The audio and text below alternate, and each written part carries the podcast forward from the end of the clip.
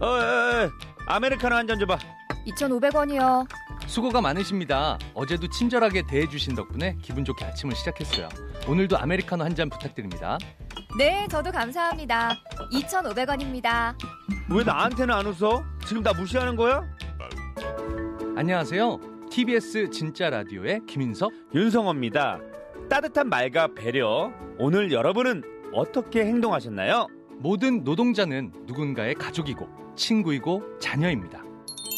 이 캠페인은 TBS 서울시 감정노동센터 안전보건공단이 함께합니다. 테라 펀딩. 12% 수익률. 테라 펀딩. 함께해요. 테라 펀딩. 수익률 12% 새로운 투자 방법. 예적금 이자는 너무 낮아 12% 수익률 테라 펀딩 한 달마다 도착하는 남다른 이자 수익 만 원으로 할 수 있는 부동산 투자 네이버에서 테라 펀딩을 검색하세요.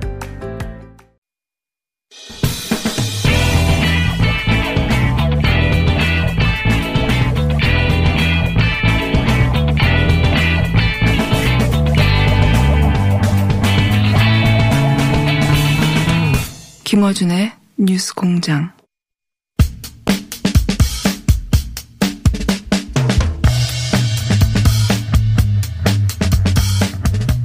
자, 지난주 내내 그리고 주말에도 어, 재난지원금 관련해서 우리 경제가 매우 악화되고 있다. GDP가 OECD 국가 중 크게 감소했다. 등등.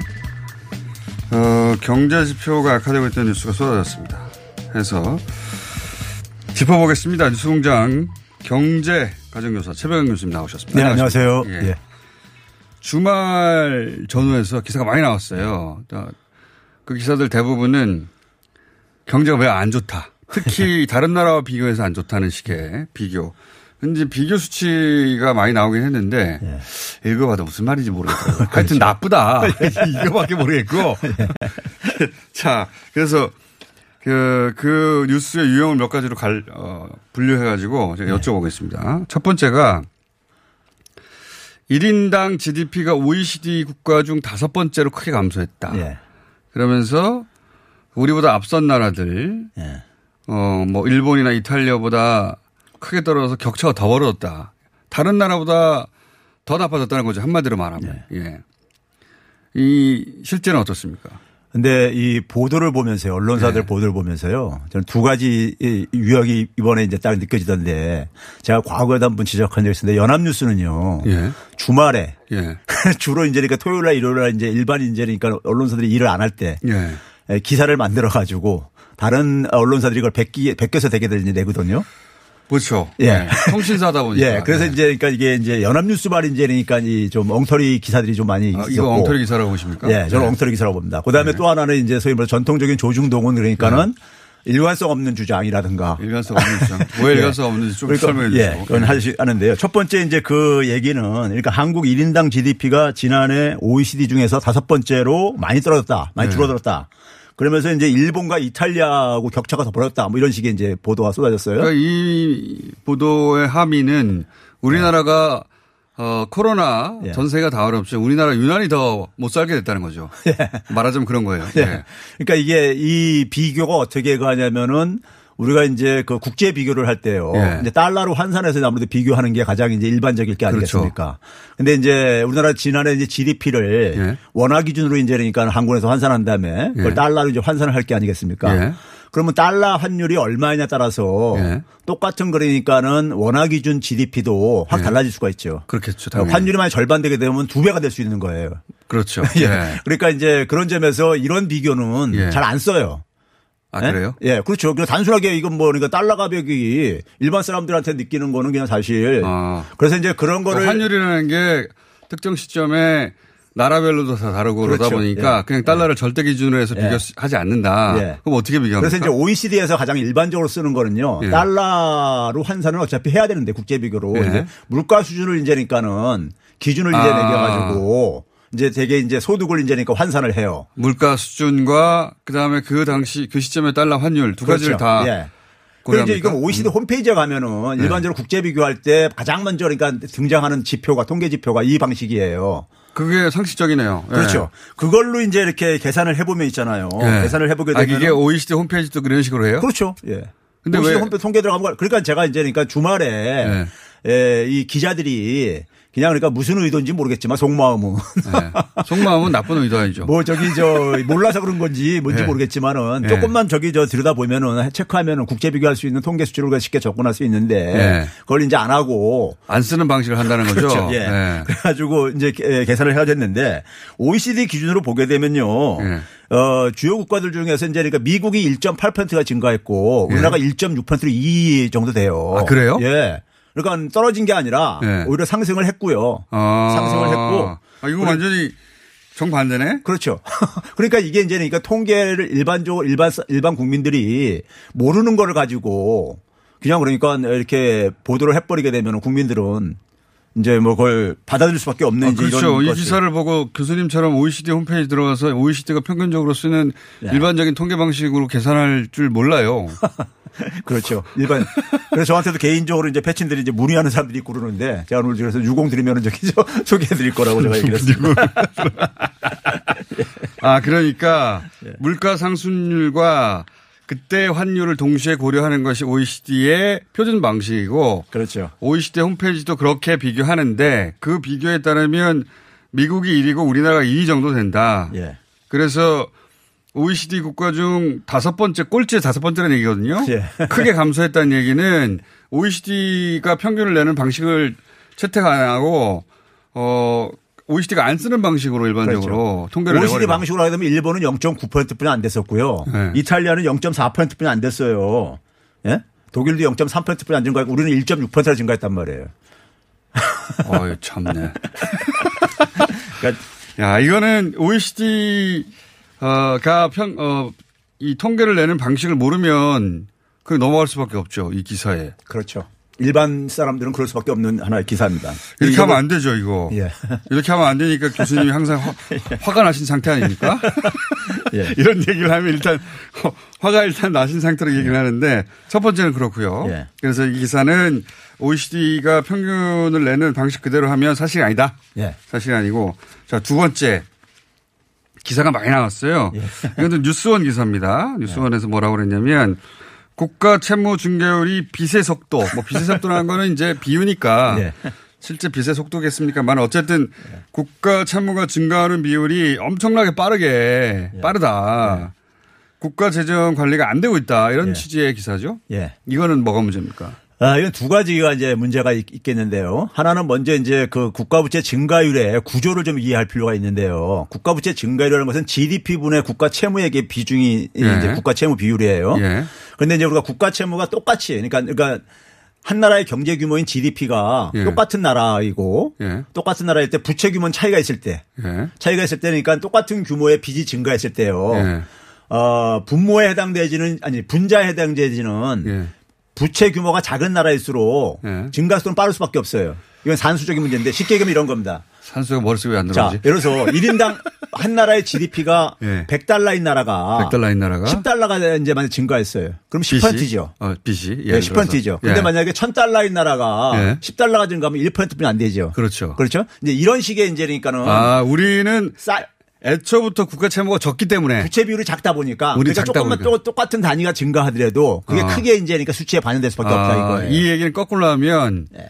우리가 원래 빚이 그렇게 적었다는 얘기다. 그렇죠. 예. 예. 첫 번째는 그거고요. 그거고 두 번째는요. 이제 언론 보도들의 이제 문제인데요. 예. 지금 이제 그러니까 우리가 소위 말해서 정부가 이제 그러니까는 어 이그 문재인 대통령이 지금 전시 경제 상황에다 이렇게 비유를 했잖아요. 그래서 예. 과감한 이제 재정에 주문을 했잖아요. 예, 예. 이 얘기를 이명박 박근혜 정부 때 예. 조중동이나 한국일보 이런 데서 똑같은 얘기를 했어요.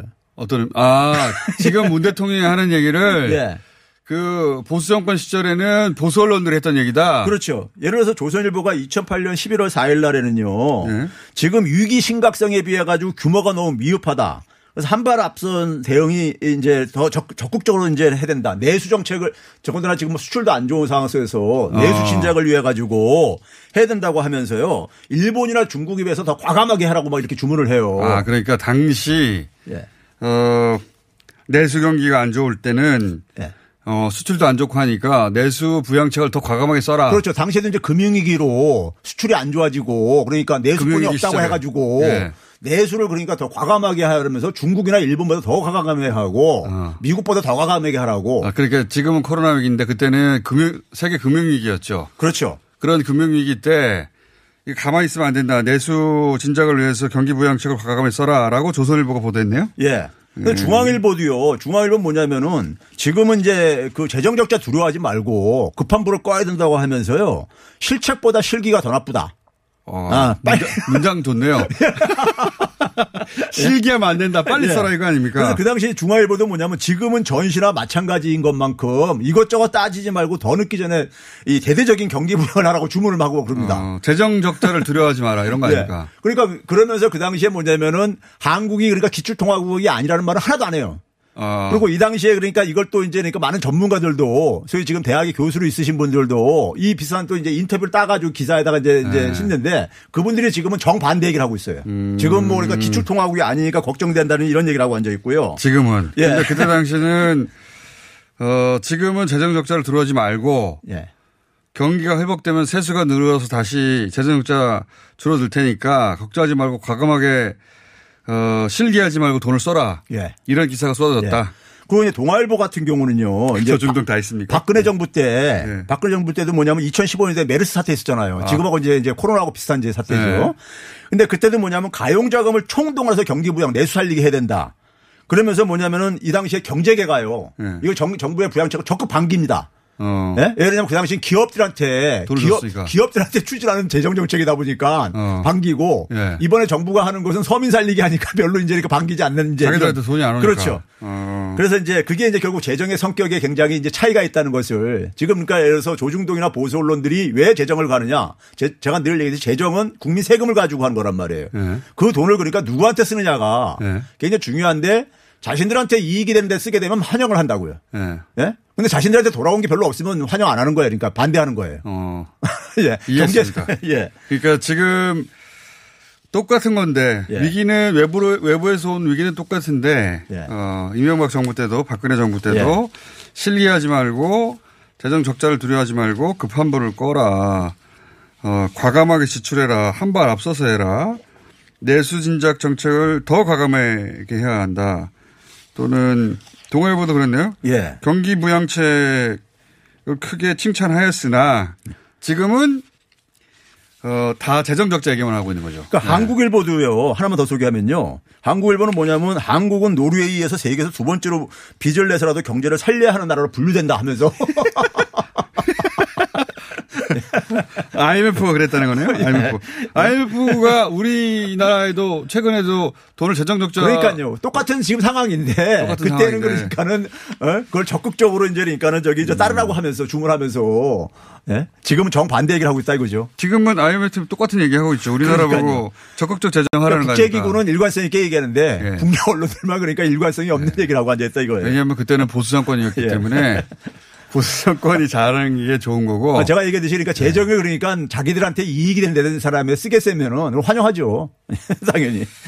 정부가 잘하면 안 되는 거죠, 지금은. 예. 이 보수 매체 입장에서는. 그래서 돈 쓰지 말라는 얘기는 돈 써서 경제가 좋아질까 봐 쓰지 말라는 거 아닙니까? 예. 말하자면 경제가 좋아지면, 어, 정권에 대한 평가가 높아지니까 그런 거겠죠. 근데 일관성이 없다. 예. 과거와 비교해 보자면, 자, 또 있어요. 예. 자, 막 기사가 하도 많이 나가지고 이게 전부 다 예. 주말에 나왔던 기사들이에요.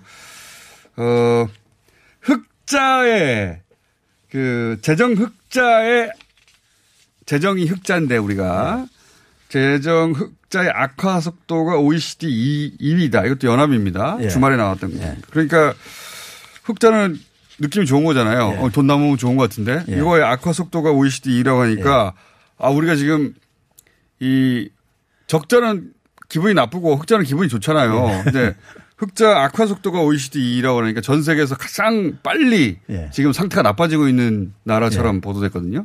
이건 뭐가 문제입니까? 이것도 이제 그러니까는 그 이 지금 소개한 개념이에요. 조 공장장이 소개한 개념이 구조적 재정 수지라는 개념이 있어요. 구조적 재정 수지에 이제 구조적이라는 말이 붙어 있는 건데 네. 뭘 많이 알아야 되네.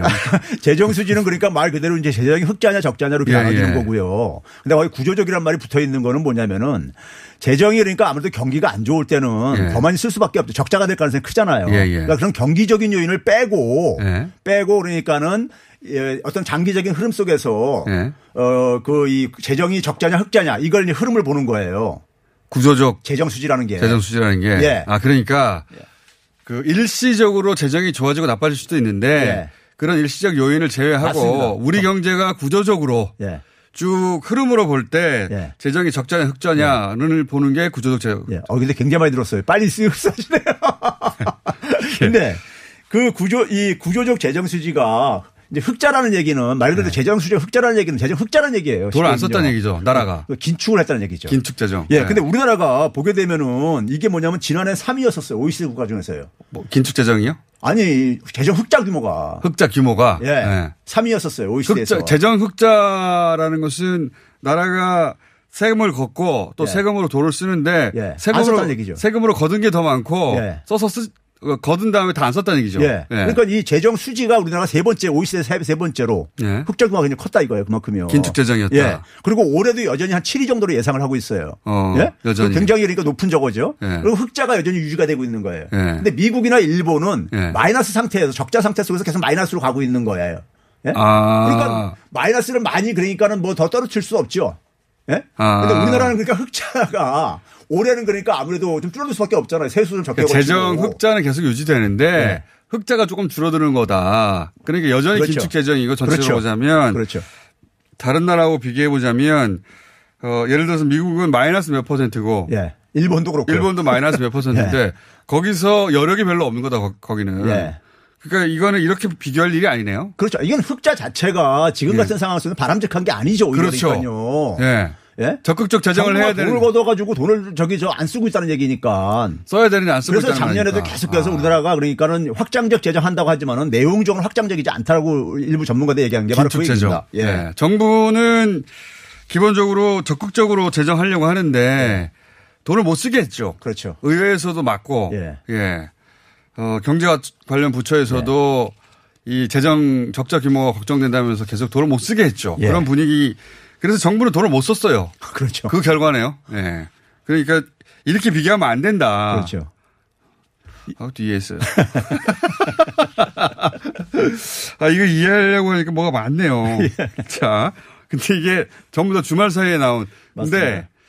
어, 작년에 이맘때는 그 뭘로 가지고 이 기사들을 도배했냐면은 최저임금 가지고 도배를 했어요. 그렇죠. 예, 최저임금 때문에 나라 망한다고. 안 망했잖아요. 그렇죠. 안 망했어, 전혀. 그걸로 하루에도 수십 개씩 기사가 나왔는데 과장, 수십 개의 과장 아닙니다. 어떤 날 진짜 수십 개 나왔어요. 예. 한 달에 몇백 개씩 나왔으니까 최소한. 아, 뭐, 우리가 재작년에는 고용 참사 가지고 얼마나 그랬어요. 나, 나라 망할 그, 것처럼. 전에는 이제 고용 참사. 예. 그 전에는 최저임금. 근데 그거는 상대적으로 피부에 쉽게 사실이든 사실에 와닿았는데 이런 거는 진짜 어려워요. 그렇죠. 어려워서 효과가 별로 없어요. 예. 그 OECD 중에 어, 구조적 재정 수지 흑자의 악화 속도가 2위다. 그럼 내용은 잘 모르겠고 하여튼 나라 경제가 근데 문제는. 우리나라 여전히 흑자라는 게 문제, 더, 더 문제인데 사실은. 그 거꾸로 비판해야 되는 예, 거거든요. 그렇죠. 이 예. 시기에 흑자 재정을 유지해서는 안 된다. 그렇죠. 그렇게 얘기를 해야 되는 거죠. 언론에서. 네. 자, 여기까지 세 개의 기사 짚어봤고 또 있어요. 예. 어, 최근에 이제 재난지원금 기본소득 기사가 많이 나옵니다. 예. 잘못 알아듣겠어요, 이거. 예. 못 알아듣겠어요. 이거 좀 알아듣기 좀 해주세요. 예. 재난지원금은 뭐 국민들이 이번에 뭐 피부로 체감을 했으니까 예. 뭔지 잘 아실 거고요. 예. 그런데 이제 우리가 이제 이 보게 되면 지금 이제 그 보수 언론들에서 지금 이제 그 공갈하는 게 이번에도 3차 추경을 하면서 예. 3차 추경을 이제 그 편성을 한 규모를 보게 되면 한 35조 3천억 정도 이렇게 편성하다 보니까 예. 막 이제 그 기겁을 하면서 막 이제 나라 망한다. 재정 이제 나빠진다 이런 얘기를 하고 예. 있잖아요. 나라 국간이 빈다. 예. 예. 근데 지난 1, 2, 3차 동안에요. 예. 3차 추경 동안에 총 편성한 추경 규모는 59조 2천억 원이에요. 59조. 59조 2천억인데 예. 문제는 뭐냐면 정부가 실제로 지출을 증가시킨 규모는 예. 34조 8천억뿐이 안 돼요. 35조도 안 34조. 돼요. 예. 그 얘기는 뭐냐면 나머지는 예. 나머지 그러니까 한 20, 한 5조 이- 정도는요. 예. 결국 뭐냐면 세출을 조정한 거예요. 세출 조정. 예. 예. 쓸 때를 좀 줄인다든가. 그렇죠. 그러니까 작년에 잡아놨던 세출 중에 일부 예. 조절해 가지고 예. 이건 좀 덜 쓰자. 예. 그래서 돈 마련한 그러니까 거니까. 실제로는 그러니까는 지금 올해 세 번이나 했어도 예. 세번 한 게 그러니까 이번 3차 추경으로 발표된 규모보다 작은 규모라 이거예요. 첫째는요. 아, 내용 좀 알아야 되는 부분이죠. 실제로 어, 편성된 새로 편성된 규모는 예. 이번 3차 규모보다 더 작은 거다. 다 합쳐도. 예.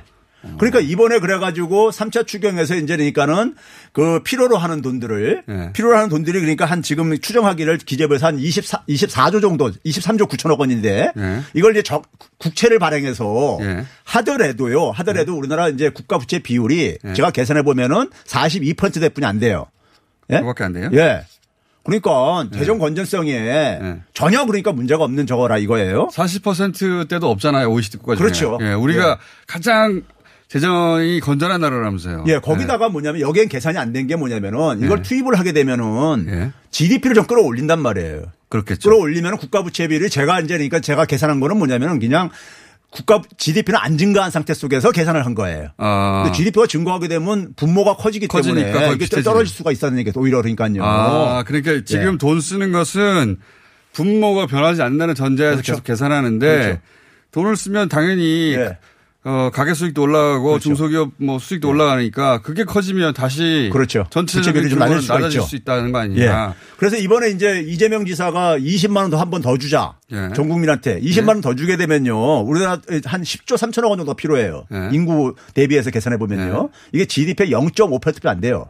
0.5%밖에 안 예, 된다. 1%도 안 된다 이거 0.5%도 안 돼요. 이게 무슨 재정 건전성이 무슨 그할 문제냐 이거예요. 네, 나라가 것 이번에 근데 마라. 이 어. 긴급 재난 지원금 가지고 엄청난 효과를 봤잖아요. 네. 지금요 경기 부양이에요. 그거 이제 예, 이번 달 말 되면 정확한 수치가 나오겠죠. 아마. 네. 그렇죠. 근데 이미. 그러니까 현장에서는 굉장히 네. 피부로 이게 효과가 나타나고 있다 하고 KDI에서도 그러니까 오늘 발표 저 어제 발표한 거에 보면은 발표했어요? 상당히 효과가 지금 나타나고 나타났다고 소비 측면에서 아직 그 완전한 한 달이 안 되는데 효과가 나타나기 그렇죠. 시작했어요? 예. 아, KDI KDI가 그러니까 경제 동향 동, 경, 예, 이 경기 동향 전망을 예. 발표하면서 거기에 이제 포함됐어요. 어떻게 포함? 소비에는 그러니까 상당히 지금 대외적인 경제 상황은 굉장히 안 좋아지고 있는데 예. 불확실성도 증가하고 있는데 국내 소비에는 긴급재난 지원금으로 다행히 그러니까 이게 소비에 저기 이 소비 진작에 예. 좀 긍정적으로 작용을 하고 있다.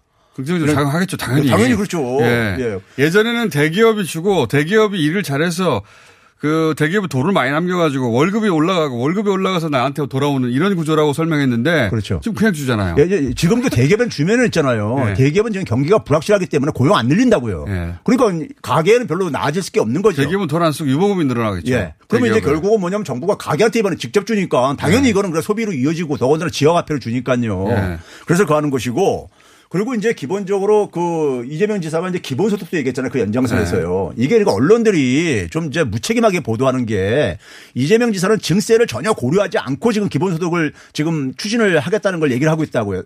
일반 경제학자들보다 더 설득력 있는 얘기를 하- 사실 하고 있어요. 각종 어, 탄소세, 데이터세 아니 그건 장기적인 거고 예. 단기적으로는 이 사람은 뭐냐면 예를 들어서 예를 들어서 그러니까 연 한 20만 원에서 50만 원 주는, 주는 거는 예. 지금 그러니까 회계 예산을 조정해도 충분히 가능하다 이거예요. 자, 거기서부터는 또 다른 주제니까요. 아, 예. 예. 또 다른 주제니까 소위 지금 이제 어, 박원순 시장도 어, 이 이슈에 뛰어들었습니다. 그리고 김종인 비대위원장도 아, 예. 어, 그 기본소득 얘기를 꺼냈고 그래서 기본소득 이슈가 한동안 또 이어질 것 같은데 그건 그 이슈대로 따, 따, 따로 다루죠. 예. 맞습니다. 지금은 어, 주말 사이에 나왔던 한 네다섯 개 기사들 만 저희가 정리를 해봤습니다. 그래서 최백원 교수님의 결론은 어, 기자들 기사 그렇게 쓰면 안 된다. 라고 결론을 내셨어요. 됐습니까? 예. 네, 오늘 여기까지 하고 자 일주일에 한 번씩 오시니까 그 주의 기사들 한번 쫙 모아가지고 이런 식으로 체크를 해보죠. 근데 유난히 주말에 많이 나와요. 아, 주말에는 그러니까 이게 연합뉴스가 연합뉴스발 저거라니까요. 그리고 다른 신문, 다른 언론사들은 베끼긴 한단 말이에요. 통신사 뉴스원하고 네. 어 지금 일- 보여드렸던 기사들은 연합뉴스 기사인데 이제 주말에 기사가 나오면 네. 주중에 받아서 이제 경제가 나쁘다라고 경제면에 실리죠 이런 기사들이. 그리고 이제 주말 뉴스에도 그냥 내보내더라고요. 다른 일반 방송사라든가 아니 일반 팩트 체크가 안 되니까요. 예, 그러니까요. 그 기자 그 방송사의 PD건 예. 뭐 일반 기자건 아니면 아나운서건 팩트 체크를 팩트 체크를 교수님처럼 어떻게 하겠어요. 근데 기자들이 조금만 좀 관심을 갖고 관심 아, 근데 주말에도 돼요. 사실 저한테 전화들 오고 그러거든요. 좀, 좀 체크를 해가지고 보도를 했으면 좋겠어요. 확인하고. 여기까지. 하겠습니다. 어, 최병훈 교수였습니다. 감사합니다. 네, 감사합니다.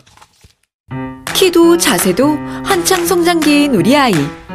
허리 펴고, 어깨 펴고, 고개 들어야지. 지금 자세가 평생 자세가 될지도 모르는데 계속 따라다니면서 잔소리만 하실 건가요? 그래서 아이에게 필요한 건 바디로직 탱크탑 주니어. 입으면 끝! 곧게 편하게. 우리 아이 자세를 바로 잡아주세요. 바디로직 탱크탑 주니어. 바디로직. 시더 시더. 아빠 발톱 너무 두껍고 색깔도 이상해. 이 녀석. 그럴까봐 내가 케라셀 네일 준비했지. 갈라지고 두꺼워진 발톱 무좀이 싹 사라진다고. 미국 판매량 1위 600명 임상 실험을 거친 전 세계 48개국 손발톱 케어. 압도적 지배자 캐라셀 네일 2주 후 달라진 손발톱을 경험할 수 있습니다 네이버에서 캐라셀 네일을 검색하세요 안녕하세요. 치과의사 고광욱입니다. 태아가 자랄 때 가장 먼저 생기는 기관이 어디일까요? 바로 입입니다. 먹는다는 것은 삶의 시작이자 끝인 것이죠. 100세 시대인 요즘은 치아를 100년 가까이 사용합니다. 그럼 어떻게 해야 치아를 100년 동안 건강하게 관리할 수 있을까요? 바로 올바른 칫솔질과 정기적인 스케일링입니다. 가까운 치과를 방문하시면 치과의사 선생님께 올바른 칫솔질을 배울 수 있습니다. 그리고 1년마다 건강보험 적용이 되는 스케일링 치료 놓치지 마세요. 이 캠페인은 유디치과협회와 함께합니다.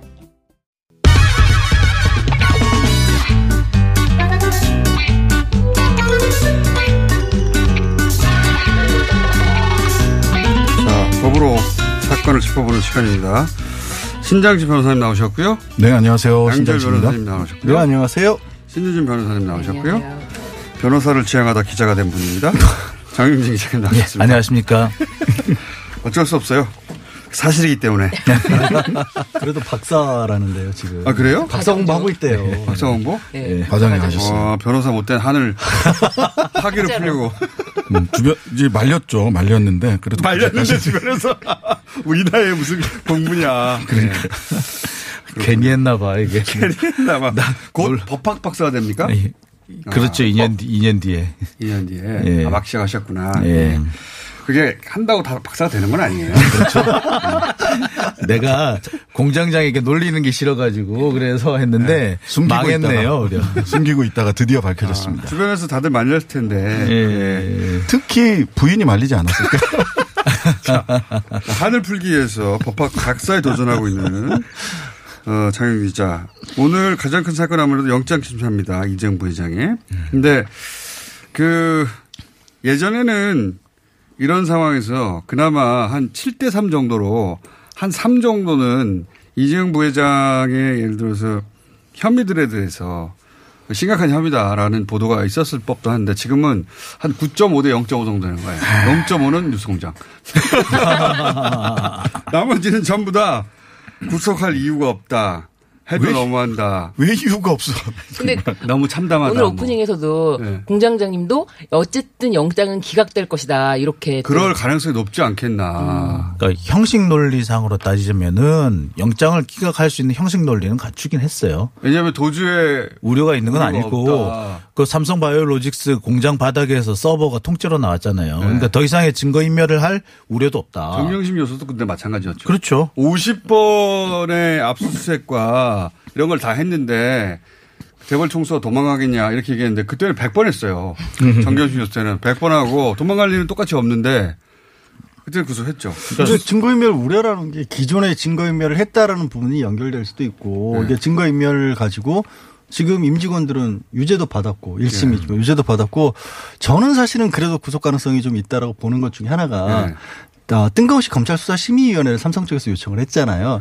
근데 시점을 짚어보니까 윤석열 검찰총장이 영장 청구 방침을 결정한 이후에 심의위원회를 예, 신청을 네. 했더라고요. 그러니까 시간을 좀 더 벌어볼 예, 외부에서는 어떻게 그게 먼저 알려졌지만 수사심의위원회에 신청을 했다는 게 그러면 급했던 게 아닌가라는 생각이 들어요. 그래서 삼성 측에서도 사안이 법적으로 구속 가능성이 없다가 아니라 그냥 사법 시스템 전체에 대한 불신이 생긴 거죠. 그런 거죠. 사실 아니 좀 믿어봅시다. 저는 저는 발부 가능성이 여전히 있다고 아, 봐요. 저도 발부 가능성이 있다고 보는데요. 형식상의 쟁점은 결국은 증거인멸의 염려가 있느냐 없느냐인데 증거인멸의 염려 부분에서도 삼성그룹 전체가 조직적으로 지금까지 증거인멸을 해왔던 그 사례들이 쭉 있지 않습니까? 이 사건 안에서도 따라서 증거인멸의 조직적 증거인멸의 염려는 여전히 존재한다. 그룹의 오너인데. 네, 그러니까요. 증거인멸이 우- 삼성그룹 전체를 지시할 수 있잖아요. 우려가 저 줄어든 이유는 뭐냐면 수사를 1년 7개월 하는 바람에 증거인멸 우려가 줄어들었어요. 그 네. 사이에 정리할 부분도 정리했으니까 더 뭐가 남아 있겠냐 이런 논리는 가능할지 몰라도 사안의 없지는 중대성이라는 기준도 있죠. 그럼요. 그다음에 그러니까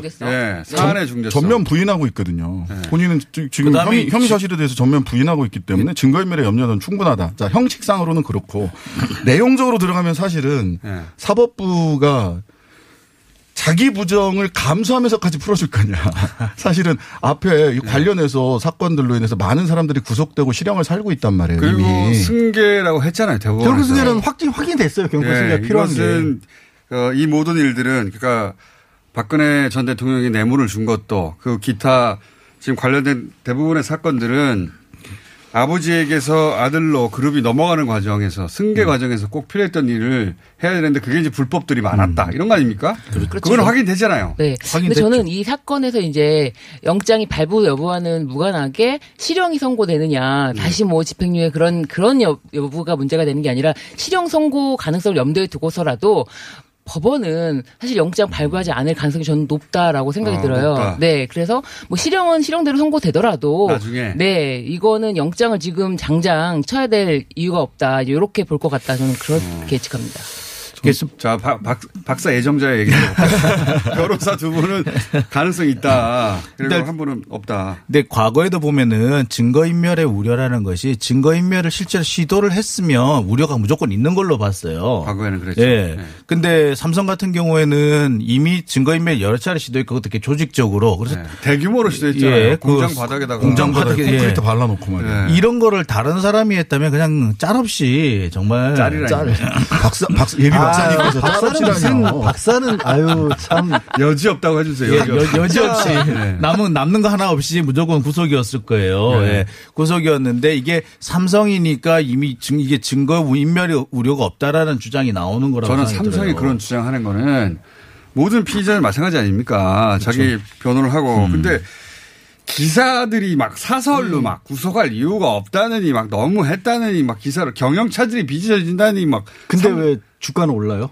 그러니까 두 가지 두 가지 부분이 있는데 경영 차질인데 왜 주가가 올라요? 그러니까 이전에 수감 이재용 회장 이- 이재용 부회장이 수감 중에 삼성전자 주가가 더 오히려 더 올랐거든요. 네. 그러니까 오너 리스크를 감옥에 가 계시면서 오너 리스크를 막았던 거죠, 사실은. 불확실성이 없어지니까. 네, 불확실성이 없어지니까 확실히 한 곳에 올라갔어요. 계시니까 네. 불확실성이 없어. 그 다음에. 하나는 사실은 이 전체 과정을 보면 아 나는 가만히 있었는데 나는 지시한 적도 없고 심지어는 나는 전혀 몰랐는데 어느 어느 날 보니까 내가 삼성그룹의 대주주가 돼 있고 오너가 돼 그러니까 있었네. 저는 이 대목이 제일 웃겨. 라는 거잖아요. 에버랜드 때도 그랬어요. 그러니까. 네. 아버지가 주도하셨을 때 그 당시 나머지 전환사채 권리 받을 수 있는 그렇죠. 권리를 다 포기하고 그 에버랜드 때도 그 내용이 에버랜드가 그러니까 회사 주인이 바뀐 거잖아요. 네.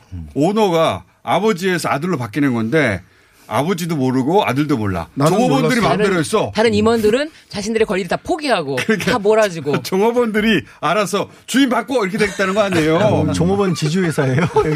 삼성이. 그러니까 뭐 이재용의 놀라운 이번에도 무능- 마찬가지예요 논리가. 네. 이재용의 놀라운 무능력이에요. 아니 근데 그러니까 놀라운 놀라운 무능력. 오너는 모르는 채 직원들이 주인을 막 바꾸고 있어요. 좀 전에 얘기한 그 에버랜드 때랑 지금이? 결정적인 차이가 있어요. 그때는 이건 회장이 건재했을 때였고 네. 준비 작업을 거쳤던 거였고 네. 이번에는 갑작스럽게 급하게. 사실 이루어졌고 그러다 보니까 사실 결정적인 차이가 임직원들의 움직임이 예전과는 좀 달랐다. 그래서 이제 검찰에서 내세운 것도 인사불이익 얘기를 하고 있고, 그러니까 실제로 남아있던 직원 특히 직원들이 직원들은 삼성에 불리한 직원들을 좀 예. 해- 네. 그게 아주 많이 다른 거거든요. 예전에는 아버지 이건희 회장 때는 그런 일은 상상도 못했던 일이 실제로 벌어진 거예요.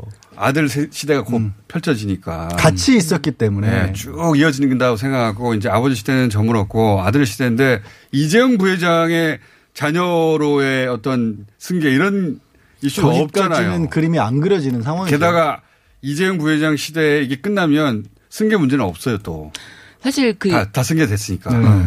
그 당시 그 판례가 25년 전 전환사채 그 판례가 이해하기 힘든 가장 이해하기 힘든 판례 중에 하나거든요. 절대 이해할 수가 없어요. 예. 법리적으로 설명이 안 되는. 이해하기 힘든 게 아니라 불가능하죠. 네.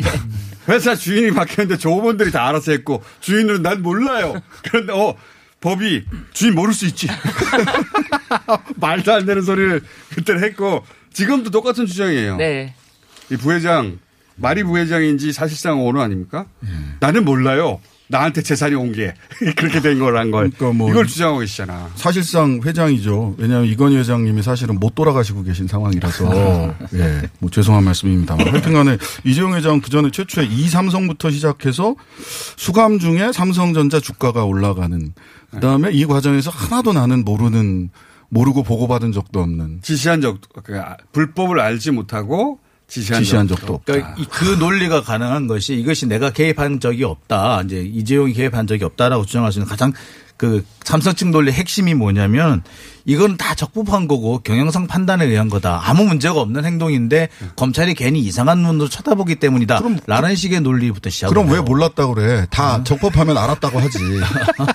아, 적법한 거는 알아서 했겠지 뭐 이런 거죠. 아니, 지금- 이런 논리가 지금 이런 논리를 건- 그 삼성 측에서는 펴고 있어요. 근데 이 논리를 지금 기자들이 다 받아 쓰고 있는 게 문제죠. 그리고 사설도 참 휘황찬란하게 나오더라고요. 그나마 사설 같은 경우는 뭐라고 할까? 그러니까 법, 법적인 부분을 많이 강조를 한다기보다는 경영 위기.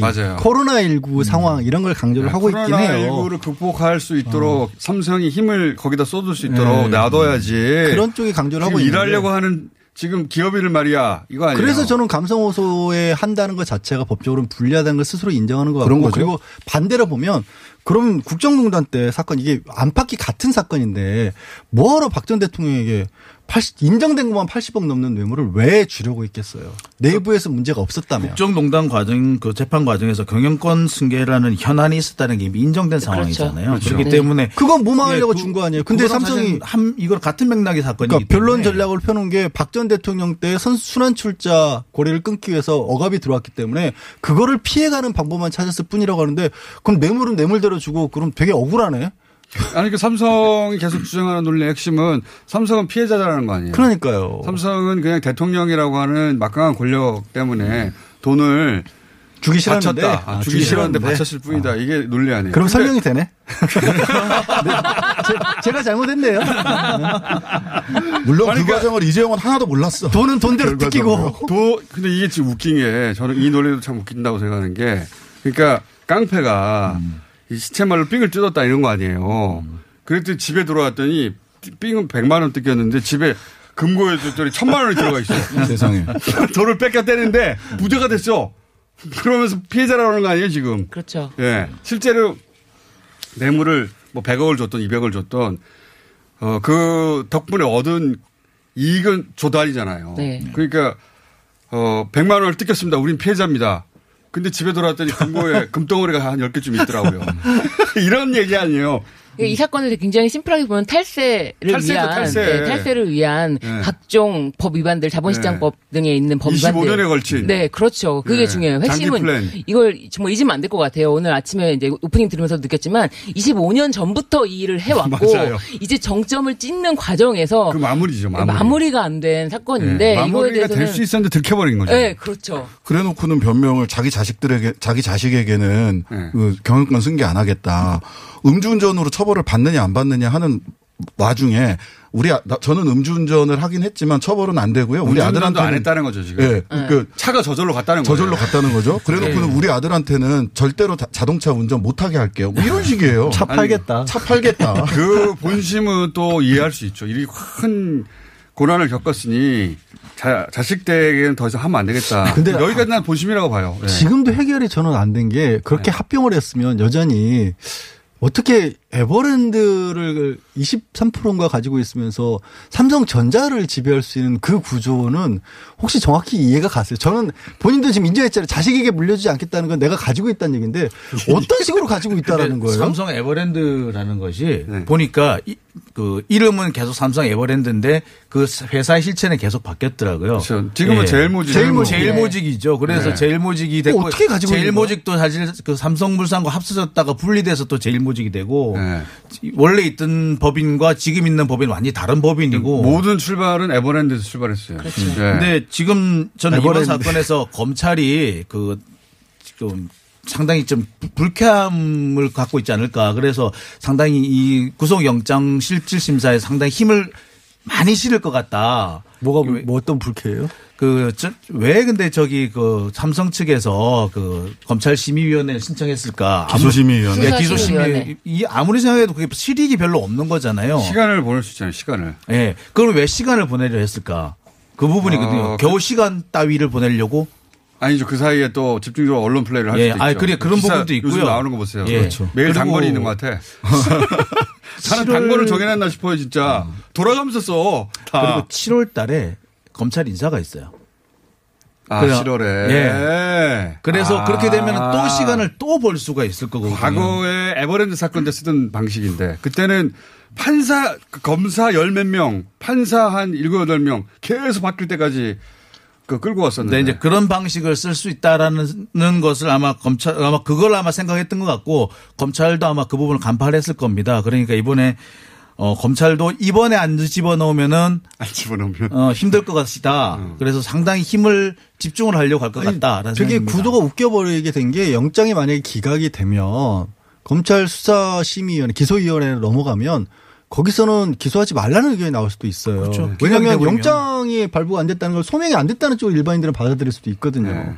움직일 수 있어요. 뭐 그런. 그런 식의 시나리오를 삼성 쪽에서는 그리겠죠. 네, 여러 가지를 그리고 있을 거라고 삼성 쪽에는 들어요. 그러겠죠. 근데 이게 이제 언론에서 이 삼성의 의도는 의도대로 분석을 하면서 그동안의 혐의의 사안의 심각성에 대해서 아니 이게 국민연금도 날라갔잖아요. 네. 아주 재질이 나쁜 죄, 재질이 나쁜 건 범죄인데 그 얘기는 안 하고 맨날 코로나 얘기만 하고 있어요. 네. 네. 그리고 근데 수사심의위원회는 검찰이 만든 기관입니다. 그래서 그리고 이제 권고에 법적 구속력은 구속력이 없고. 없다, 법적 네. 구속력이 없다. 그래서 구속력이 없어도 여론 저는 여론 여론전인. 거죠. 네. 여론전에 편승하는. 여론전을 크게 할 수 있잖아요. 나중에 그 실제 기소된다고 하더라도 심리에 영향을 끼칠 수 있는 작은 방법도 다 탈탈 털어서 하고 있는 거예요 지금. 예, 끌어모으고 있습니다. 영혼을 다 끌어모으고 끌어모으고 있어요. 근데 한편으로는 더 이상 윗선의 줄을 댈 데가 없으니까 윗선이 네. 끊어져 가지고 힘을 못 받지 않을까 그런 생각이 들어요. 윗선을 아니 옛날에 대통령 독대해서 이게 해결해야 되는데. 옛날엔 대통령으로 이렇게 바로 윗선을 다 이렇게 됐는데 대신 이제 언론들이 도와주죠. 언론이. 열심히. 예. 그때는 언론이 안 도와줘도 됐거든요. 도와줬지만 그때도. 네. 많이 도와줬죠. 자, 그래서 어 그래서 장 기자님은 그래서 영장이 나온다는 겁니까 안 나온다는 겁니까? 저는 어, 안 그랬으면 좋겠지만 안 나온다 쪽에 좀 걸고 아, 싶어요. 2대 2네요. 네. 예. 그러니까요. 설, 설사 안 나올 가능성이 이 사법 체계 전체에 대한 불신이나 삼성의 영향력 때문에 있다 하더라도 어, 계속 나온다라고 저는 믿고 있고 그런 위시풀 띵킹이라도 가지고 있어야 국민들의 여론도 사법부도 부담을 가질 거다. 지금 아니, 영어 쓰신 건 wishful think, thinking. 아, 죄송합니다. 왜 그러세요?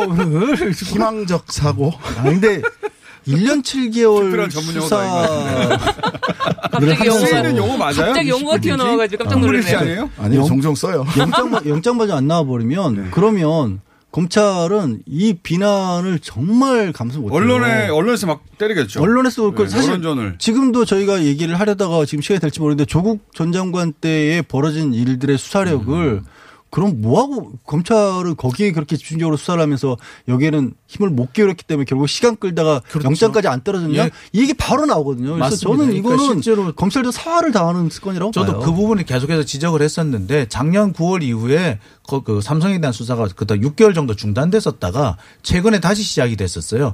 그 과정에서 삼성이 증거 인멸할 거 다 인멸하고 대응할 수 있는 논리는 다 만들고 했었을 거예요. 그래서 만약에 기각이 된다면 그 6개월 동안 시간을 준 것이 결정적인 원인이 됐다라는 지적 피할 수가 없을 겁니다. 그런데 그 지적도 삼성한테 도 움이 되는 거죠 지금은. 네. 그러니까 만약 증거 인멸의 우려가 없다라고 판단을 하면 진짜 그런 의도가 없다가 아니라 할 만큼에서 더 이상 없다. 증거가 없다. 증거가 안 남아났다. 할 만큼 해서. 충분히 다 했어. 예. 사실 지금 검찰 개혁을 논하면서 검찰을 우리가 이제 주시하고 있는 그런 상황에서 또 검찰을 같이 때려주는 그런 게 삼성한테는 굉장히 도움이 되겠죠. 도움이 되죠. 기쁠 거예요. 네. 예. 그렇지 검찰 이놈들 말이면서. 이, 이 사안에 있어서는 검찰에 대한 비판을 자제해 주시고. 예. 그래서 저도 케이스 특별히 by 자제. 자, 자제하고 네. 있습니다. 왜냐하면은 이렇게까지 몰고 온 적도 없어요, 사실은. 그러니까요. 이때까지. case by case로 삼성 검찰을. 관련해서는 그리고 사안의 중대성으로 보자면 이 비교가 안 되죠. 지금 벌어지고 있는 모든 종류의 재판 중에 가장 중대한 재판 아닙니까? 그렇죠. 나라를 거의 들었다 네. 놨다 하는 정도의 규모도 예, 그렇고. 규모가. 이 돈의 사건 규모가. 수사를 한동훈 검사장, 뭐 송경호 차장 검사 이렇게 주- 거의 주도를 해왔는데 그래서 이 건에 관해서는 제가 거의 아무 말도 안 하고 있어요. 이 수사는 잘했거든요. 잘한 거죠. 네. 굉장히 하기 어려운 수사를 끝까지 밀어붙여가지고 여기까지 몰고 왔는데 삼성이 이제 지금 어, 코로나 국면도 있고 그다음에 사람들 기억 속에서 많이 사라졌으니까 요거 여론으로 어떻게 할 수 있다고 생각하는 것 같아요. 내용 아. 내용도 좀 복잡하니까 상대가. 네. 내용 복잡해서 이번 주에 네 분 한 번 더 모시려고. 아니 그딴 데서 해설을 안 해줘가지고. 네. 그것도 해야 되는데 오늘 시간이 다 됐네. 정경심 됐어요. 16차 공판에서 아니, 보여준 걱정하지 마세요. 이번 주 한 번 더 모실 거예요. 검찰의 놀라운 어휘력에 대해서. 예. 자, 내일 왜냐면 영장 결과 나오잖아요. 네. 그럼 내일 시간 빼두세요. 자, 네 분이었습니다. 하나, 둘, 셋. 안녕. 안녕.